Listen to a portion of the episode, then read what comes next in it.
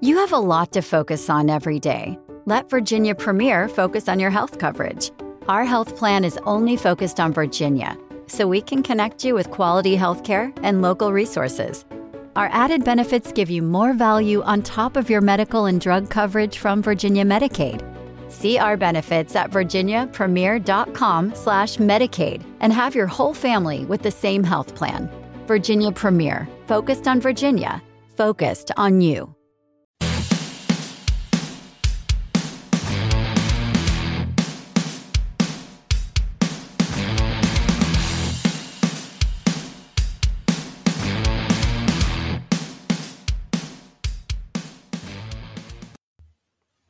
Hello and welcome to the First Line podcast presented by the Say It Again Network. I am one of your co-hosts and line mates, Kyle Henning.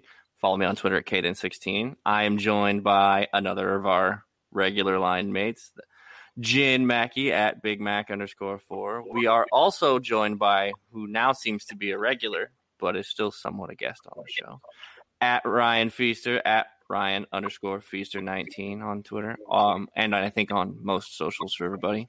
Follow the podcast at the First Line Podcast on all of your social media handles, wherever you get your podcast episodes. Like, rate, and review, subscribe, all those good things. Now that I got all out of the way, Jen, it's been a minute since we talked to you. How have you been? Yeah, it's been a while. Kind of crazy to think. I don't know. It's probably been what a month since you and I have talked on here. Yeah, Feels like so. it. It's been at least that because you know my fun fun times. So Yeah, you know, life just happens, but I'm glad to be back talking talking hockey with you guys. And Ryan, this is the first time we've ever interacted, so I'm excited to kind of see and pick your your hockey brain. Yeah, I'm excited to be back. I did plenty of picking of his hockey brain last episode. I basically let him talk the whole time, so we won't make him do that the entire time this evening. So. Yeah, that that's Kyle's mo. You know, he he hosts, but he makes you do all the talking. Usually, people tell me I talk too much, so I'm trying to do the other side of the coin Or here. either he doesn't talk, or he'll go on probably about a ten minute rant. There is no in between with Kyle. That's not that's not fair. That That's not how that it's works. it's true though. Sometimes, sometimes it's true. If we start All talking right. about Sidney Crosby going to the Avalanche, then he gets going. no, that's Fair that's reason to just going. That's just not a conversation we're going to have again because after the last time I, there's no secrets about my feelings on that that, that subject so there's not just just unneeded to go back down that road. Um, on a separate conversation we will talk about a former penguin though and that's what i'm going to call him because that's what i will try to remember him as. Patrick marleau is going to be reaching his 1768th game in the nhl breaking mr hockey's record sure some people don't love that because we all have weird ways we hold our heroes in high regards. So there are going to be some folks that don't love that Gordie's record's going down. But how do you feel about that subject, and how does the state of Minnesota feel about that subject? Since you're well, Sharks player Patrick Marleau. who? it- what team is that? the Sharks. Oh, that's, oh yeah, that's right. That's We where he's remembered. Nobody remembers him as a right. Penguin, but I mean, he he tied the record here in Minnesota, so it was cool to see the Wild kind of present him with that and make a big deal of it. And the team afterwards went over, shook his hand, and just kind of congratulated him, knowing that he was going to be breaking the record tonight. I mean, it's kind of one of those things where it is sad to see Mr. Hockey's record kind of get wiped away. I mean, it's still a phenomenal record, and he'll be number two. But to see Patrick Marleau, I mean, it's, it's kind of cool getting to see history being made in hockey. You know, it's not something that I feel like our generation gets to experience a lot because there was there's so many records that these older players have that we'll probably never see broken. So to see see something like this happen and just the stats that have come out where what he's played with 30% or something like that 30 33% of every NHL player who's ever played. I think it's just it's bizarre and I guess I didn't realize how old Marleau was. He's him- 41. I didn't real I didn't realize that. So it's kind of cool to see somebody that I've watched the last what 10 years that I've really invested myself in hockey break a record like this and it's not like he's this huge superstar has all the stats kind of guy but just to see this happening I think I think it's pretty cool. Yeah, it's a bummer to see Gordie Howe's record kind of scraped. I'm sure there's no way he doesn't hold other records, but I think it's at least for me, just to kind of see that hockey history being made, I think it's pretty cool. And that's why I'm glad we're recording now and that uh, San Jose has a late, late game against the Knights, so I can watch it after we're done recording this. Well, uh, the the thing I would say to that is to keep in perspective for everybody. He has played with like 33 or something percent of the league. Now, a lot of that has to do with the amount of expansion and stuff since he's been in the league. He's been around since 1997, so he's a bit of an older gentleman at this point. He's a graybeard. He's but... basically been playing as long as I've been alive. yeah, yeah, that'll that'll do that. Um, I'm not going to go into that because then I'm going to get old really fast here. But Ryan, for for you, how how does it how does that how's that one feel? Very interesting. You know, again, me being younger, there aren't a lot of hockey history memories that I have. You know, other than stuff with my dad and stuff.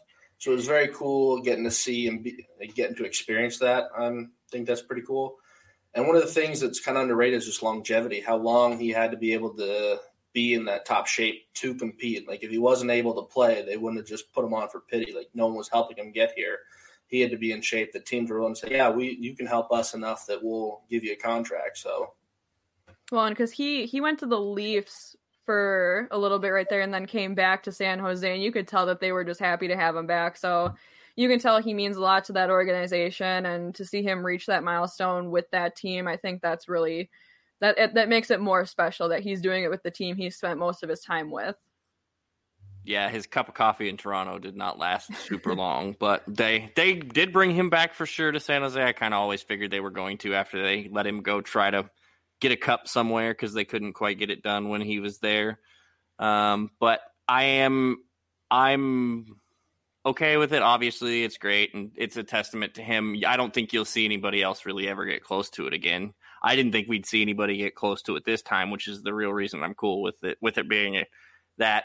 Also, I think it's pretty good, uh, pretty neat that he is more of a two way forward that did play both ways and more involved with that side than say some guys that are a one trick pony. So I'm I'm good with it. It's it's fun. It's interesting. Um, it's the only story the Sharks really got this year, so that's great. That's also probably the reason the Wild shook this shook his hand because it ain't going to happen at the end of the playoff games that they're not going to be in. So, oh, they're a classy organization. Ryan Suter, I think, is the one who started the handshake. So I'm not saying the Wild aren't classy. I'm just saying the Sharks aren't going to be around to be shaking hands with people at the end of a playoff series. So somebody had to do it now. So, so I, yeah. I get why doing it, but. Um, on that on that same note, we can start to look at some of the other news. Uh, we had the first joint pride game between the Pittsburgh Penguins and the Buffalo Sabres in Buffalo over the weekend. Um, if you guys did not catch that, apparently Penguins fans did because they sold the store out of all their pride gear. So. I did see, I didn't get to watch the actual game, but I did see all the merch and everything, all the promo on social media, and I, I thought it was pretty cool looking. Um, yeah, I think the meaning is obviously really important, and the merch was really cool and well done. So I think that they really they did a good job with this, and I'm sure as a Penguins fan, you have more to say on that. I was much bigger fan of the Penguins warm ups than the Sabres warm ups, just because the white I think looks better with the way that they did those jerseys. Mm-hmm. I wasn't a super fan of the gray because when you flip that to the front of the jersey, that gray just kind of is just bland. The whole jersey is gray at that point with this white awkward centerpiece. So I yeah, I enjoyed just the... can't catch a break this year. no, not really. Buffalo. Who likes Buffalo anyway? No one. Not right. even their own players. For Buffalo did win that game though. They won the second game of the weekend. I don't think they won the first. They didn't one. win that game, but they I won. don't think ne- they okay. won that one. They won the next one. Uh, I'm and I could be wrong on that, but they they split that that series um one one. So it was a it was different. They did a bunch of publicity stuff before the game. I was actually curious to see how much of it they were going to show actually on television, and they did actually show them warming up in those jerseys on TV, and they did give it coverage. So that's yeah. something nice to see the NHL doing.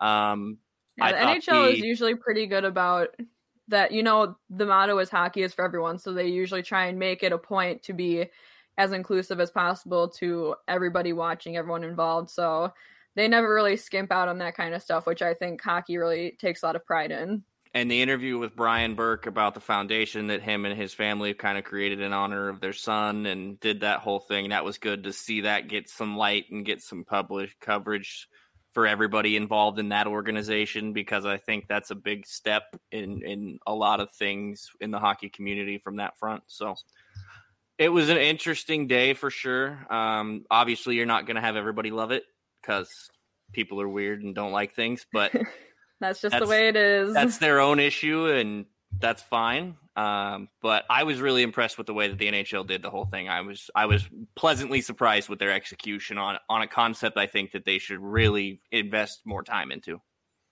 Well, you know that's kind of one of the things the NHL has been focusing on of late is expanding their reach and their audience and focusing on getting new people. They have a learn to play program that all 31 soon to be 32 teams trying to help them expand their markets locally and get more fans involved in the games. Yeah, if we could just get them to figure out and stop blacking out games and limiting their audience base, then they could like, I don't know, maybe grow a regional market. Kyle, every week. every week. it's just they do things well and then they turn around and shoot themselves in the foot and I don't understand. It's it. like the NHL does things right except for when it comes to actual media coverage. They're very good about what they're doing. They just don't get the broadcast that they should. And I think we kind of noticed that when we thought maybe when they go over to ESPN, that would change, but obviously it didn't because we got the long list of blackout games. Did, did, you watch the trade deadline exclusive? It was mostly TSN coverage. Oh, really? And then they were like, "Well, we're a T- we're a Canadian-based company." I said, "Well, you're being broadcast all over the United States." Yeah, that's because you know what they're talking about. It uh, better than Stephen A. trying to figure out what the heck hockey. Uh, I'm so looking forward to Kellerman and Stephen A. Smith trying to stumble their way through a hockey segment. It's going to be great, stellar television. It'll be like the Chance the Rapper SNL segment. Yep, pretty much. Although, uh, at least guys. I would say this: at least Greenberg acknowledges the fact that they only know how to talk about NFL quarterbacks. Because if you don't believe me, that's all their content's been for the last month. And they're and not half. even good at that. They're not even good at it. like it's pitiful. It's they, not. They have, they have Skip Bayless like takes. It's it's pitiful. It's it's bad. And maybe that's why I have never watched the people you're talking about. They're the kind of coverage I avoid. You're okay. You're not missing anything. It's fine. Mom, Dad, let's talk. I know right now I'm all about juice boxes and chasing the dog. But sooner than you think, I'm out of here. I want to go to college, out of state. Or start a business in an industry that doesn't even exist yet. My allowance ain't gonna cut it. So, while I'm at my most adorable, I'm asking you to download the UNest app and start saving for my future.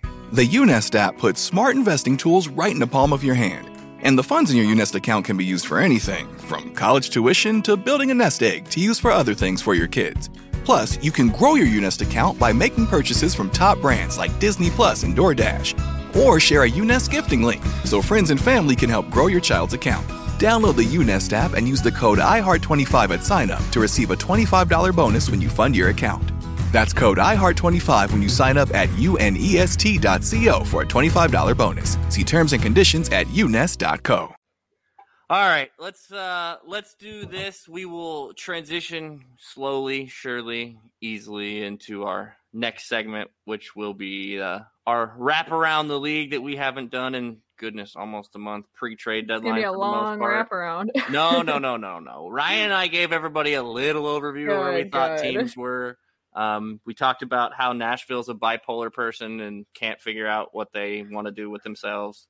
Nashville's um, been kind of one of those teams we've been like a giant question mark for months on this show. There was one time where we were like, you know, should be a playoff team on paper. We were really confident in them, and then they just proved us wrong, and now they're just like a seesaw. It's they're really like they'll beat a good team and then lose to a bad team. They're just they're very confusing. We can we can start in that division. Yeah, let's just start in that division because that division is just a mess. They're they're currently or were currently tied with Chicago one one. Well, and oh nope, they scored again. Oh my god, they found a goal and a lead. top three teams in that division, the other teams are all seesaw like because well, Chicago, that... you never know which team is going to show up. Dallas, you don't know. Columbus, you don't know. Detroit yeah. even sometimes manages to win games, which is mind boggling. Sometimes Speaking I of, forget Columbus is in that division. I don't know why they just feel like out of place there. And same with the the Hurricanes. It's just it's weird to see them there because as a Wild fan, I'm used to seeing certain teams in the Central, and we get the boot, and then there's these other teams in. But I don't know. The Central is just a very confusing division. You know, you have the Lightning, who we were all so sure would just dominate, and they've been kind of struggling.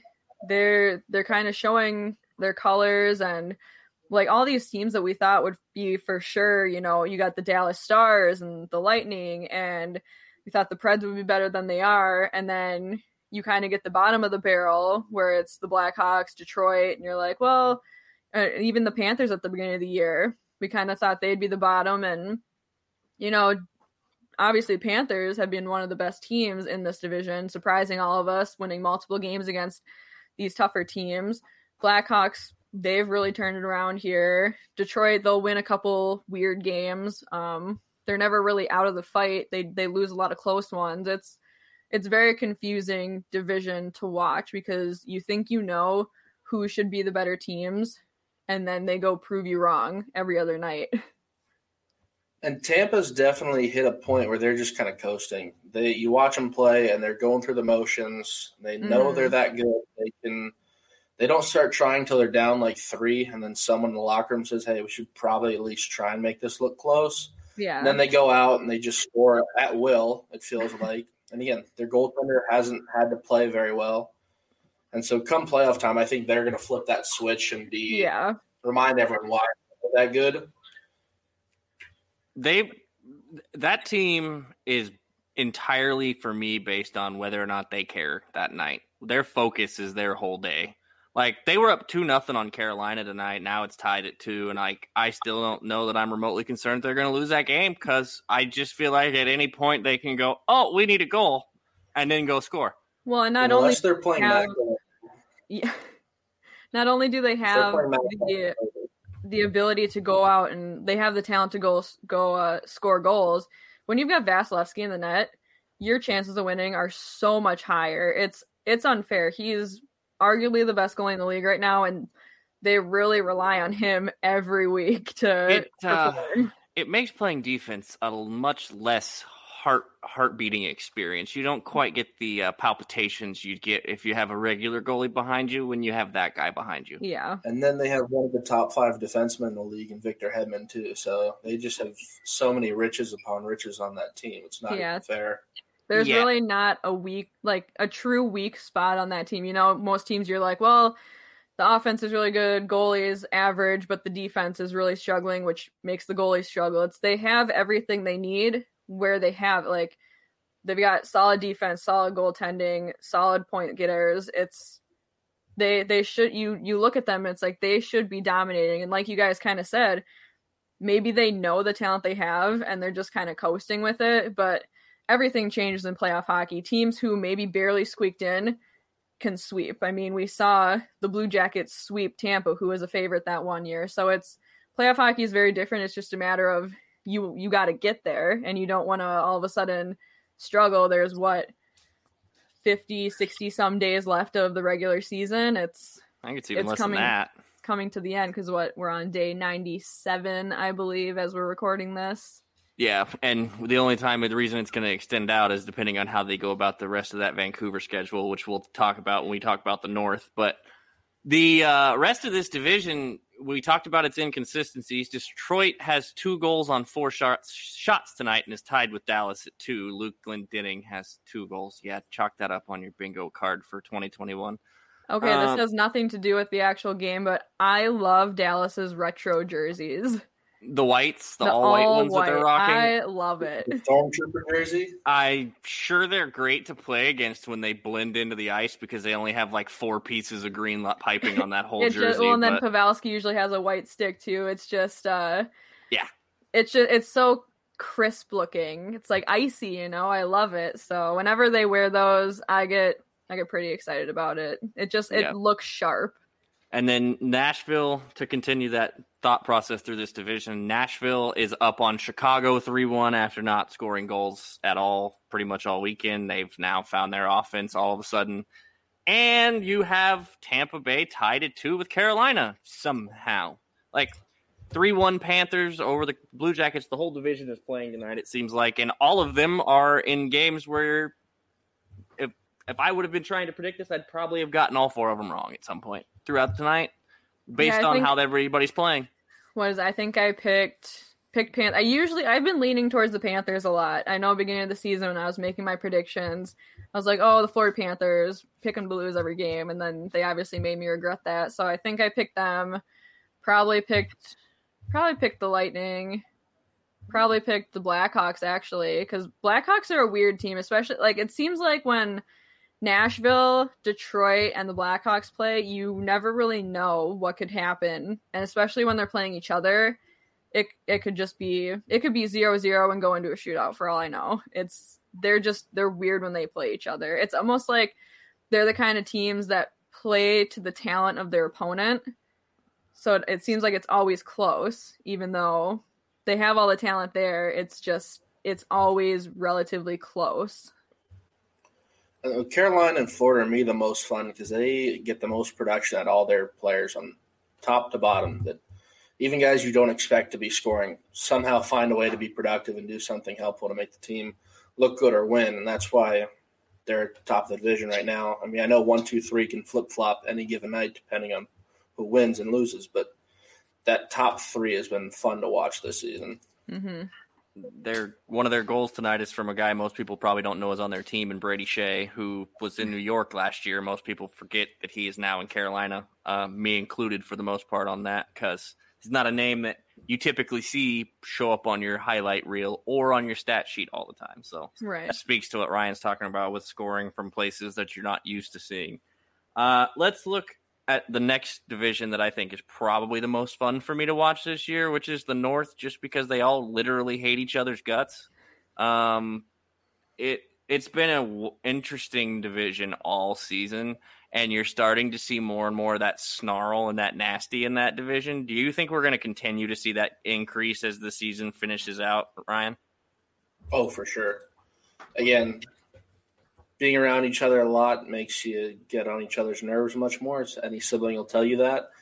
And again, there's only seven of the teams, unlike eight in the other divisions, and so they are playing each other that much more and there's already the added pressure of being a Canadian market team, and so all the players are constantly hearing the media in each of their groups constantly dogging them if they're not winning. Toronto, the worst of all, so they all want to win.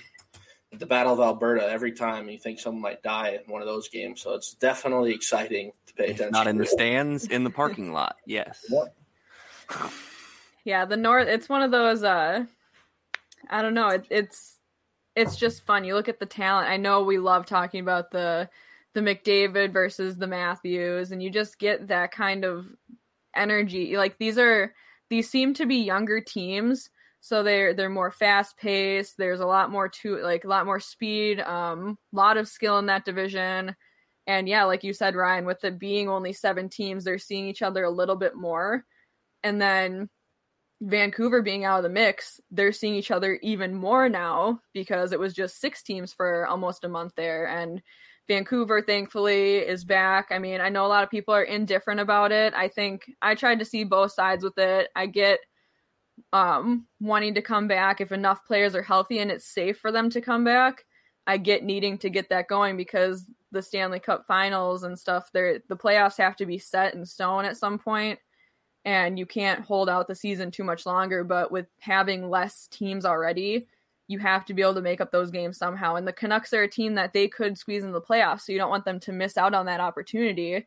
But at the same time, I get not wanting to rush them back for the health and safety of the players, personnel, and their families. But I think it was cool to see them come back and then take that OT win against the the Maple Leafs because I I honestly thought they'd be really rusty. And yeah, it was an OT win, but I think that that gives them a lot of like a lot of boost in morale to be able to come back after that long because I they weren't even winning those last few games before they went on lockdown and to see them come back like that I think that'll that'll kind of set a tone for them as they come back. I don't know how many players exactly are still out, but I think getting that win right away was huge for the organization. Again, I don't know where everybody stands with that. I try and see both sides of it, but I for one I'm just happy that most of the players are feeling better because that was a huge concern the whole P1 strain of everything and it, it, sounded like it was just horrible what it was doing to this uh, this team and it was really scary so I'm glad that a lot of them are feeling better and I, I hope that they're feeling better and they're not playing still under the weather but it is good to see them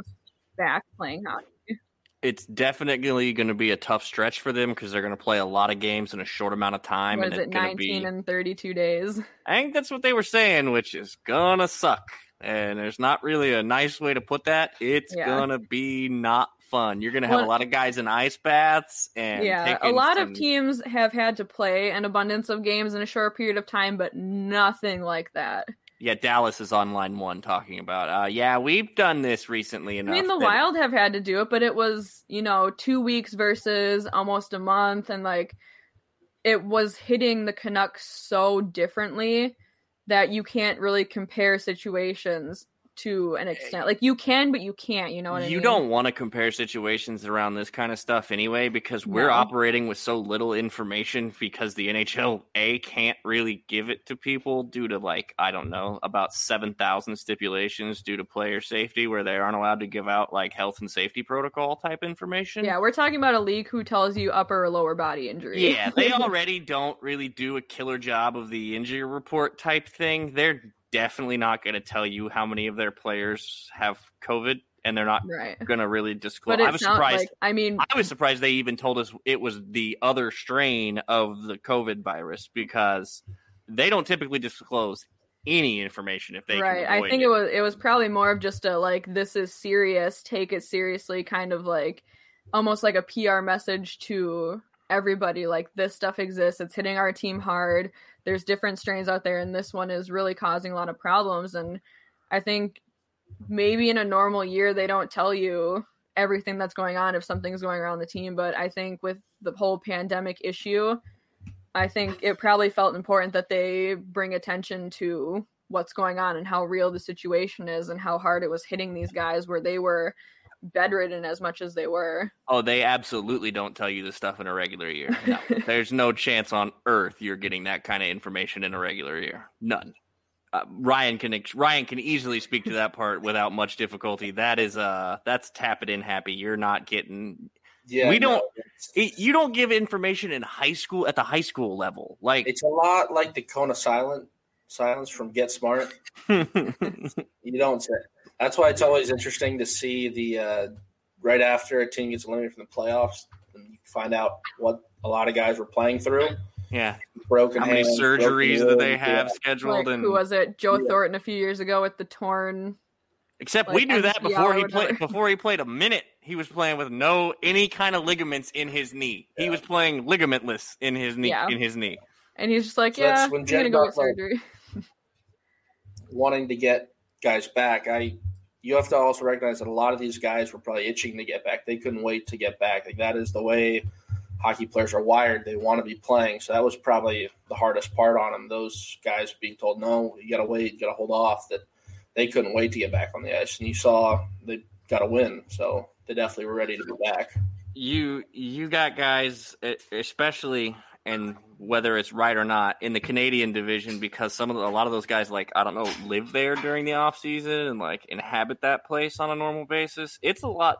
People don't talk about it, but there are certain expectations that are just kind of expected at all levels of the sport when it comes to your locker room, your teammates, and the fan base, and kind of where you play and what you do. You play through stuff. It's just uh, you heard me say ice baths and some medicine. There, there will be plenty of ice baths and medicine for several teams, not just Vancouver, but for several teams coming up over the next month and a half. Okay, but before we get off of Vancouver, can we talk about the Holtby save? Uh, there's been a couple of different saves over the last month or two that have just been like, oh well, that's probably going to be save like of the year what he was it. doing i don't really understand but it was cool kind of like cart- the way he cartwheeled into it it's kind of been his whole season. Is I don't know what you're doing, but it was. I mean, great.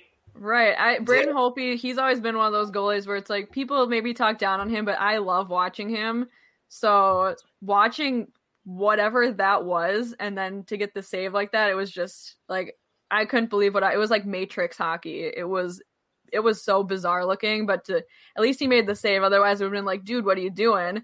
But because he made the save it was like dude what are you doing? That's so cool. But that yeah that's just braden holtby being braden holtby. For those of you old enough to remember, what is Marty doing? That's that was several times with Holtby over the last week or two of you had that sentiment. Granted, I can't say a whole lot. Casey DeSmith pulled one similar to that not long ago where it was like, "Well, oh, okay, that worked. Great. Don't do that again, please." Massey has some of those too. He has he, he had one behind the back. I remember I was actually at that game. I still don't know how he made that save. It he doesn't either. He's still trying to figure it out. It's okay. Then he does it again like seven other times in practice and just makes it look routine. I'm It's hoping fine. this will be a positive trend for Holtby that he'll be able to get back to his game. Because that's been one thing that has definitely hurt Vancouver is him not being lights out. They didn't. They didn't go get him for him to be average, and he's been average. So that's that's a little bit of a concern, but I think that's something you'll see addressed. All right, we talked about all of his games played earlier. Let's talk about the West for a minute. Ryan, what do you think about this West? Is it just wrapped already? Is it Colorado, Vegas, and then everybody else, or is there still some fighting to be done there? No, I think the top three is locked. I think Minnesota's really good too. Um, I don't have any faith in Arizona. Don't get her head they- any bigger. She's gonna get an ego. And They are fun to watch. I don't know what to tell you, man. They're Hey, fun to watch. the Again, I think Wild- Colorado or Vegas is the best. We've hit a record, by the way. We are the farthest into the podcast we've been before she said the word "wild" in a sentence. Well, that's so- because they just dropped the puck and immediately Kirill Kaprizov goes and scores. So yeah, that kid's been incredibly fun to Yeah. watch. The thing is that the- winning Calder, so if he doesn't, put I it. it would be shocking if he didn't win it. He, it should already be like his name should already be engraved, and he I he's just honestly can't name ridiculous. Any of the other rookies, so I don't see how he doesn't. So Well, You- even uh, Kaapo Kähkönen was in the conversation for a second there, who's their been out. rookie goalie. But I mean, it was cool to see him just get thrown in there. But I mean, he's not he's not the starter, but he he has posted some really good numbers. He went. I don't think he's the number one rookie goalie, but it was just kind of cool to see his Hackett throw in the ring. But Kirill Kaprizov, I mean, it, it's nice that the Wild finally have a player that the league as a whole cares about, and Yeah. for for good reason. I mean, he goes out there, they drop the puck, and he goes and scores. He's just he's ridiculous, and they're actually playing Arizona right now, who they can be a weird team. I mean, the Wild have in the last few weeks dropped some really ugly games. I mean, they had a franchise record goals against with the Blues the other day. That was really unfortunate. Kyle was heckling me a lot about that one, and I was not having it. Um, You give up a touchdown and a two point conversion. I don't know what to tell you. Uh, yeah, that was just rough. But then they go, and then the next day they they get one point out of it. They should have won. It's they play.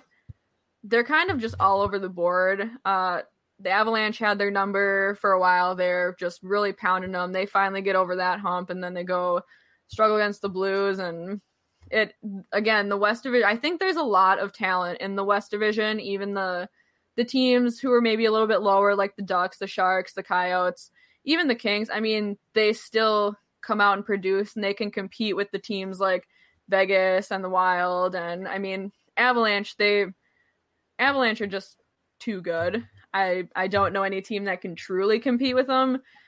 Um, like in Vegas a is going to give them a run if they're if if Colorado can't stay 100 percent healthy because in a game Colorado's of been banged seven, up. in a game of seven, it's really hard to. I mean, I picked the Avalanche to win it all last year. They just have so much young talent that it's you know you got Makar and MacKinnon and I mean just they're they're a young, talented, fast team, and watching them beat up on my Wild, it's like okay, the Wild are a good team, and the way they go out there and do it like it's nothing, it's I don't know. The Avalanche are what the Avalanche kind of feel like what the the Lightning should be in their division, except for the Avalanche are actually doing what they're supposed to be doing with the talent they have.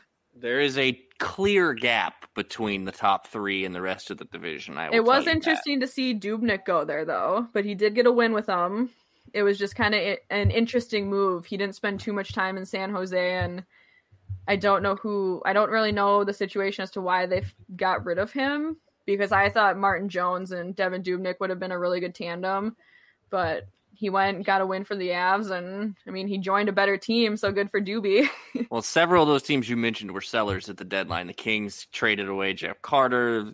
Sharks were a trade conduit for about seven different deals that went down, including giving up giving up Dubnyk, like you said. The Wild actually went and got Cam Talbot, which kind of threw me off a little bit. I wasn't really super keen on that move for them, but he's they been made good it. though. Uh, So- he he has he has not been He- bad for yeah, them. It's he just, wasn't my first choice. I was kind of like, okay. I mean, he's not guess- bad, but then you watch and it's like, okay, I'm glad they made the choice they did because there was there was a lot of it was like goalie roulette in the off season. So it's interesting to see how it's all playing out now. as the uh, fantasy manager for Kähkönen, I wasn't super happy about his presence in Minnesota, but they seem to think that that's a massive upgrade where I just don't think that it is, but they seem to think it's a severe upgrade with Talbot and net. He's got the, he got the start tonight, even though ESPN wanted to pretend like they had six skaters on the ice the whole time. They he definitely got the start tonight. So uh, Ryan, you look at this West Division. Other than like I said, outside of Colorado, it, uh, uh, Vegas is about it for me. Yeah, I think St. Louis will be interesting. You know, they have the pedigree, they have the guys who've been there, done that.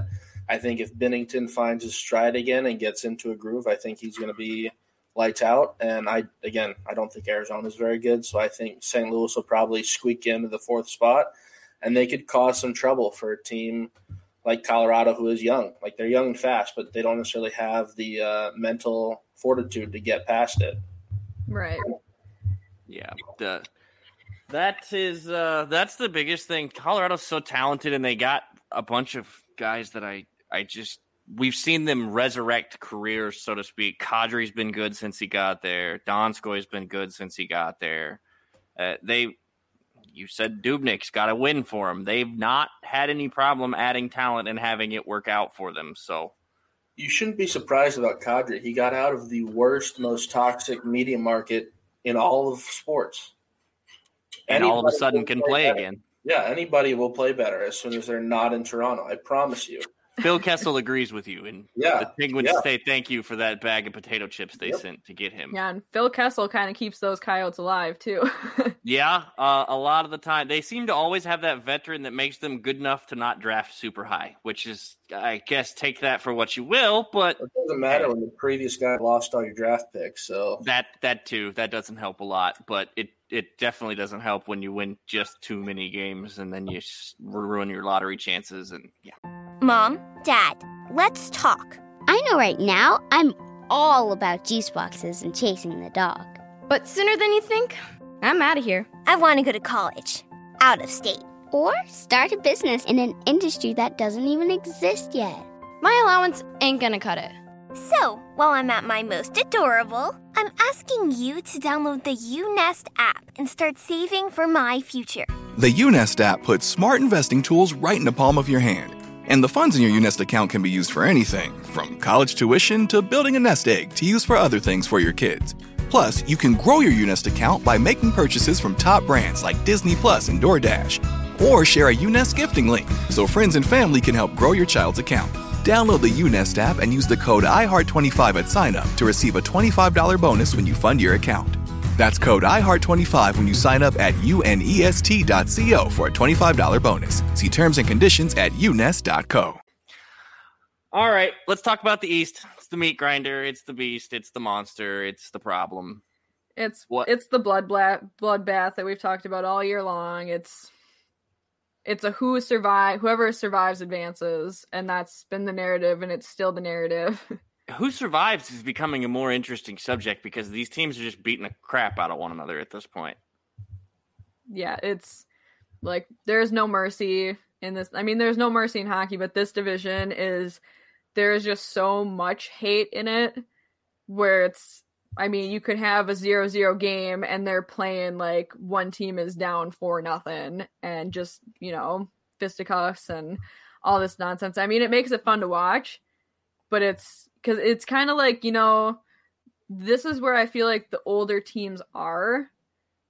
Like the with the seasoned veterans who there's a lot of talent here but it's the older talent. So there's that longevity of tension between certain teams and certain players and it's definitely starting to show. I mean it's been showing but as the season goes it shows more and more. And even teams where it's like oh i didn't really know that they had beef with each other. You put the Devils in there, and all of a sudden it's like, oh, well, now everybody has beef with the Devils because they're here and they're part of it now, and it's it's a fun division to watch because you truly never know what's going to happen.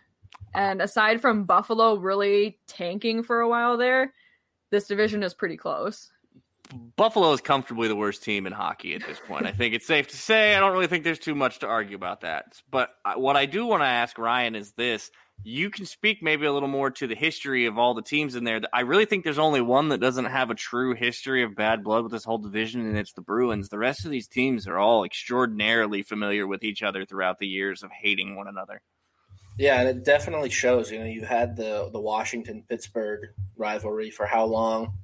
The Islanders, the Rangers, all those teams have seen each other. They've been around each other you know, despite the points being kind of close, I do think the top four as we come into the home stretch are going to kind of run away with it. I don't think the Rangers, Philly, Jersey, or Buffalo. Know, Jersey and Buffalo are already out of it. I don't think Philly's going to recover, and I just don't think the Rangers have enough talent to push Boston out of that fourth spot. And again, Washington and the Islanders are kind of just running away with it. Yeah, you kind of talk about the boss. I mean, it's easy though to hate Boston I personally love Boston, but it's easy to hate them. So they they almost fit right in with the narrative of this division and the Rangers, you know, with Panarin, you know, came back like he never left, hits that stride. I think if anything, he would you would have to rely a lot on him to be able to have that chance. And I mean, it's possible. I they wouldn't be able to make a run I, because he's a lot of the talent on that team and you can't with hockey you can't rely on one person to do it every time but he's doing his best and it shows every game that he is clearly the best that they have and it, it showed that when he was gone how important he was and he he's just he's one of those favorites to watch in the league. I wish that the team was better so we could see more of him in the playoffs but like you said ryan i just i don't see them squeaking in and if they do i don't see them making it past the first round the bread man could make it interesting if the Rangers can stay close over the next month. There's some games against Buffalo they could hopefully catch up with. They finished the year with two against Boston, so those two at the end of the season could be really important if yeah. they manage to keep the distance close. They are only four points back with about the same games played, so they're not trailing in that category by too far necessarily. Um, I I tend to agree with Ryan here. I think the top four teams are going to just kind of continue to separate themselves out. Um, it's an interesting division because that's a Philly team that started the year hot and then they Philly like we yeah. are used to Philly doing. It seems like at this point they were one of those weird teams where it's like I had much higher expectations for them. I thought that they would be like at least talent wise. I thought they would look better than the Islanders. I, I'd probably I probably put Philly at maybe like the two or not the two, like the three spot in this division when we first started recording. And they just they really know how to lay an egg. And every time I think that I want to hype up Hart, he goes out there and gives me a reason not to, and it's really disappointing. well, that's been the most frustrating thing about them is that their defense just forgot how to play, and so they strand Hart in the worst situations ever. Because like, you can't make 60 saves a night and save you every single time. You're going to need to block shots and make moves.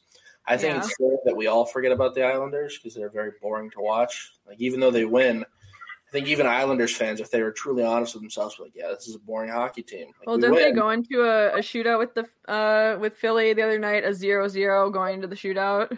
Probably they play they, they about sixty percent of their so games. Slow. Well, and with with Lee being out, is he still out? Anders Lee's done for the year. I think that yeah. was an ACL or a so he, broken bone. He was basically the most interesting to watch, and he was also one they, of the most productive.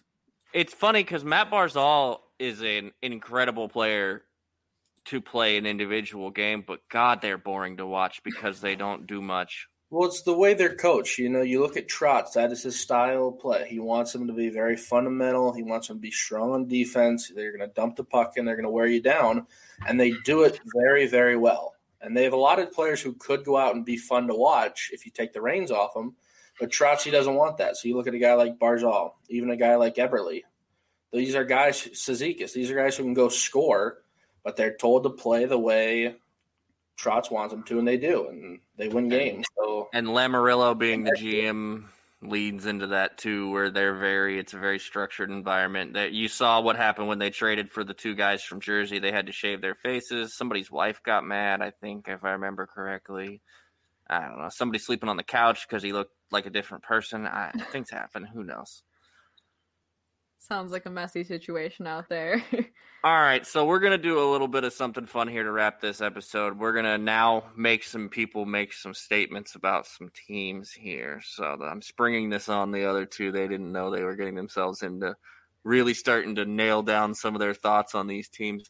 I'm gonna start with your top three, and we're just gonna do top three in the league, not from either side. We'll leave it pretty easy and open. So we're not gonna bury it for you. But your top three teams in the league right at this moment. Give me your one, two, three power rankings, and we'll start with our first number one with Ryan. Give us give us your number one, and we'll go to Jen.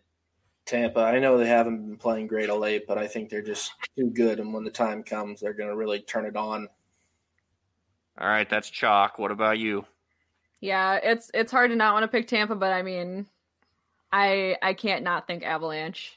There's just they they scare me if I'm being blunt it's it's really just the difference of not having Vasilevskiy in the net.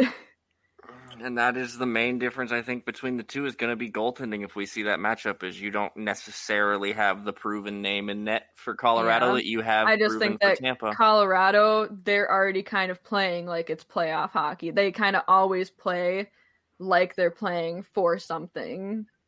Uh, and that maybe that's what kind of teeters my mind that way because they they always play with that mentality where Tampa as of late it's like I mean I know that they're good. I know that they'll they they should do something, but when I watch them I teeter towards the Avalanche cuz it's like man, they want to go out there and they just want to dominate every single game every single day.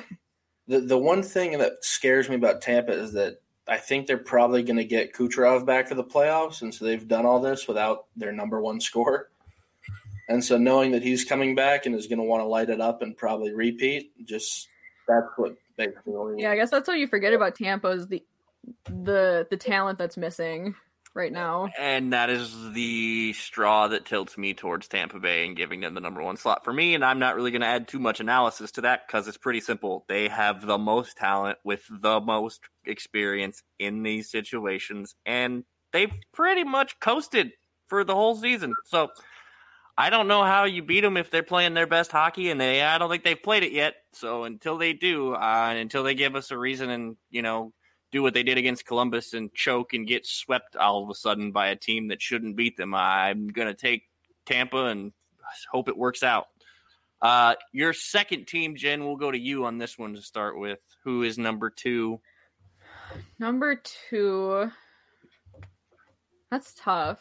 There's just so many there's just so much even talent across the league that it's hard to think. But I mean, it's really hard for me to not pick a team like Boston. And this is not bias. It's just a matter of the fact that they have Pastrnak, and he is just a difference maker, a game changer. I think that Boston has a lot of that talent. I was I was kind of teetering between them and honestly the Penguins. I feel like they have a lot of similar talent, but I just think Boston has that grit that makes them a different team. And I love watching Pasta. He is playing some of the best hockey I think I've seen him play. Um, he's obviously a difference maker out there for them. I think that the the problem with Boston is that they really know how to not show up in certain situations. They do struggle, and Rask he can be kind of a I mean, he he's a phenomenal goalie, but he also struggles here and there. And I think with Halak being on IR, that has kind of made it difficult for Boston. But Boston is just always one of those teams where I think that they should be up there. They have all the talent to be up there, and they always have that fighting mentality to stay in games. I think like it's hard for me to not just want to pick teams from the East, and it's like which one do I pick because the talent is so close. But Boston just always seems to have that little extra oomph that you're looking for when it comes to winning those games. Mm, You forgot Taylor Hall in that whole breakdown too. They just added him to score, you know, his whole league total for that he got in Buffalo. Ryan, how about your second team? I'm gonna guess it's Colorado since Yeah. Tampa was one. Yeah, it has to be. They're just they're too good. They're they're very very good. And you get Crosby Jr. and MacKinnon, who's Mm. pretty much modeled his entire life at this point after Sid the Kid. So There's worse he- role models to have. I can definitely agree with that. He is dangerous. Well, mine's going to be really boring and really easy. It's Colorado at two, and it's pretty comfortable. They're very good. Um, they have a ton of talent. They have enough in the front office has made all the moves that you would expect Joe Sakic to go out and, and make. We, when you rattled off their defensemen earlier, you didn't even list like three of the guys that are under 25 and, and starting in the top four. Girardi is on there, or Gerard is on there. Uh, that Ryan Bowen kid, I think is his last name. He's another one. Um, they've got a ton of talent. They're young, they're fast. MacKinnon and Rantanen and Landeskog look motivated. Landeskog gives off some serious old fighter captain vibes where they've got a physical presence if they need it, if he can stay healthy. I just think they're too much to deal with. All right, number three, making this difficult. This one, I, I feel like J- I know Jen's answer here. Granted, I thought they'd be at two, but we'll we'll see. Who's number three? What did you think I was going to say? Wild. I was going to say Tampa because you still haven't picked them yet. I know. I'm trying to be different. You guys have the same exact answers, so I'm trying to just make it different. Um, I mean, I feel like I Yeah, have but like I'm trying to just pick different teams as to where I think it'll stack up. Um, I, I, I- guess I'd rather be right than try to be different. I don't know. than try and be different. I mean, right now the Avalanche are leading the league, so I wasn't wrong in that first pick. I think Boston can always make a claim to scoot up into that number two, but number three, I I'm not their biggest fan, but I think I have to go with Vegas.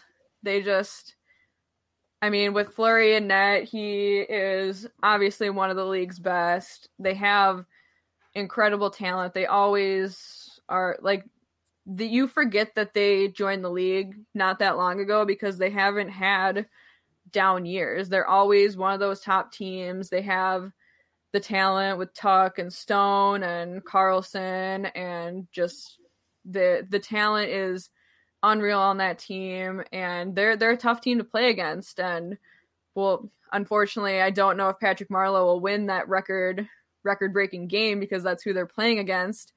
It's just Vegas is they're they're a very great hockey team and it's hard to bet against them and I would love to see Vegas I mean I get to see Vegas play the Avalanche a lot in the West. They do match up a lot with each other, but I would love to see them play against teams like in like an East team or like the Tampa Bay Lightning, just kind of find teams that match their talent because I think that them and the Avalanche run the West and then you have teams like the Wild and the Blues who can run with them, but I think that those two teams are so superior in this division. I would love to see what they look like against those other top teams in other divisions because I think that their talent is it's above what's in this division and again they're one of those teams who has talent across the board with goaltending defense forwards it's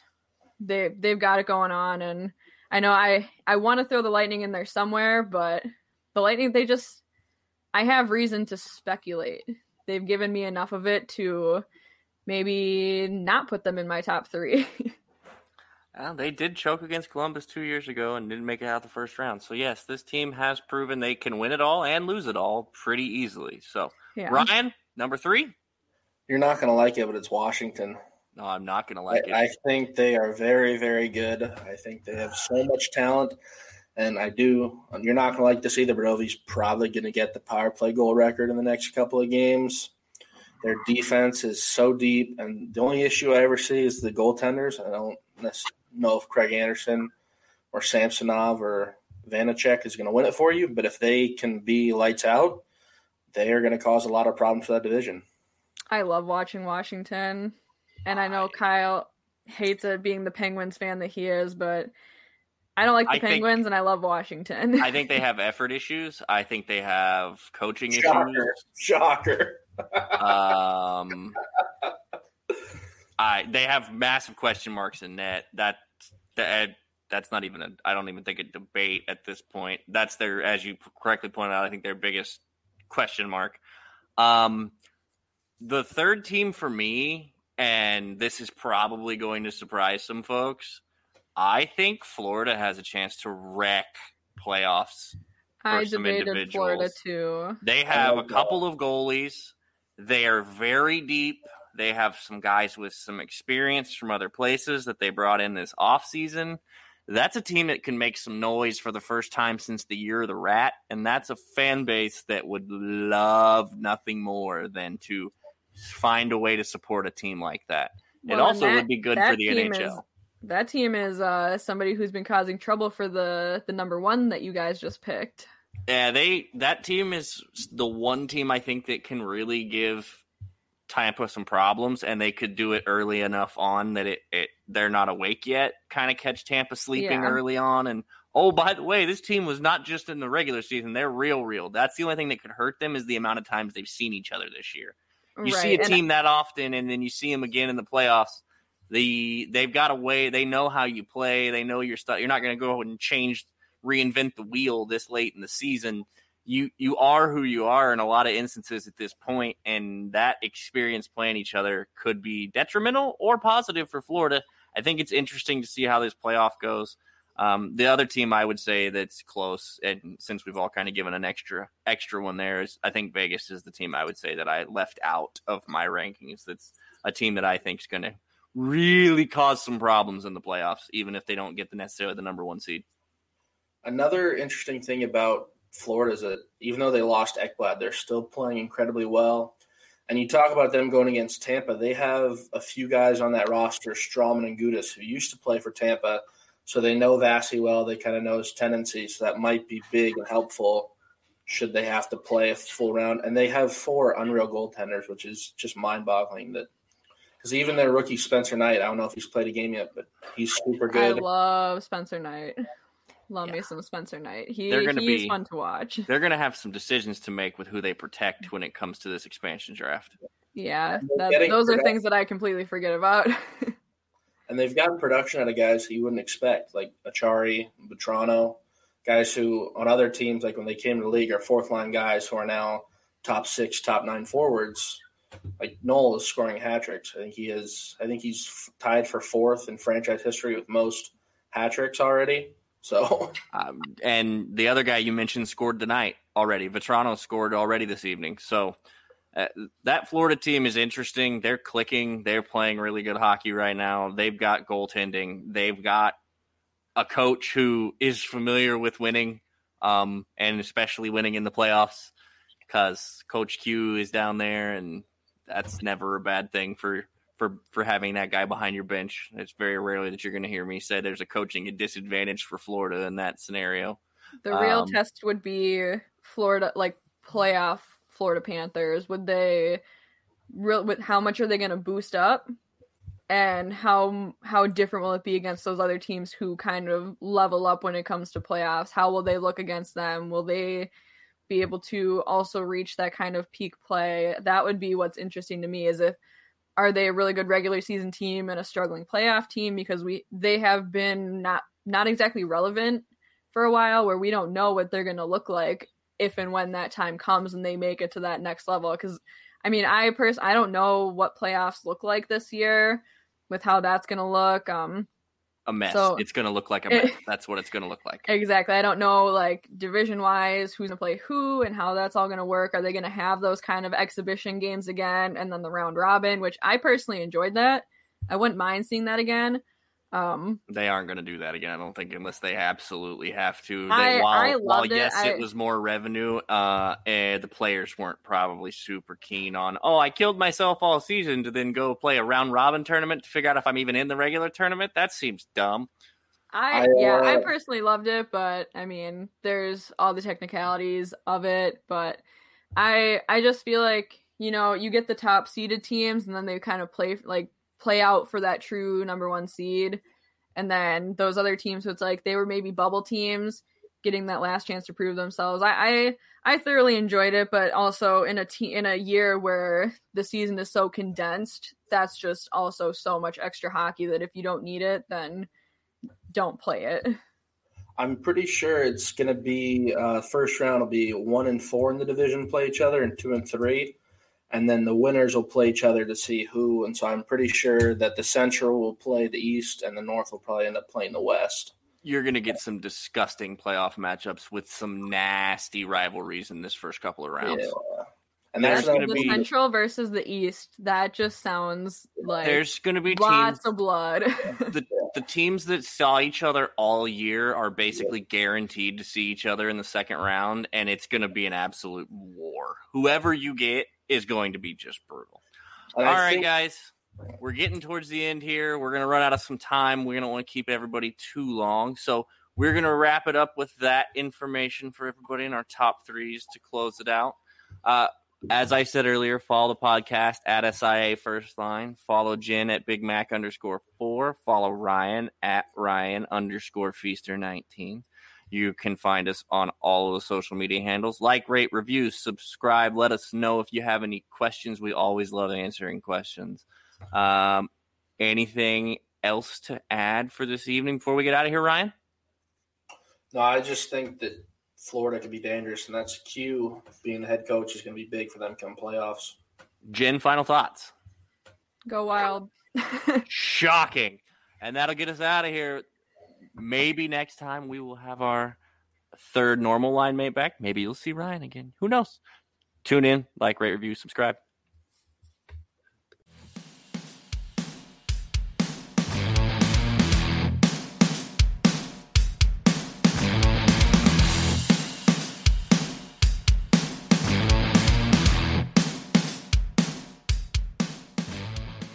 Mobile phone companies say they offer home internet. But if their internet comes from a cell phone network, you should know. It's just phone internet, not home internet.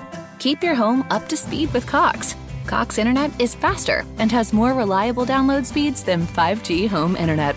Cox is the real home internet you're looking for. Based on Cox analysis of Ookla speed test intelligence data Q3 2022 and Cox serviceable areas, visit cox.com/internet for details.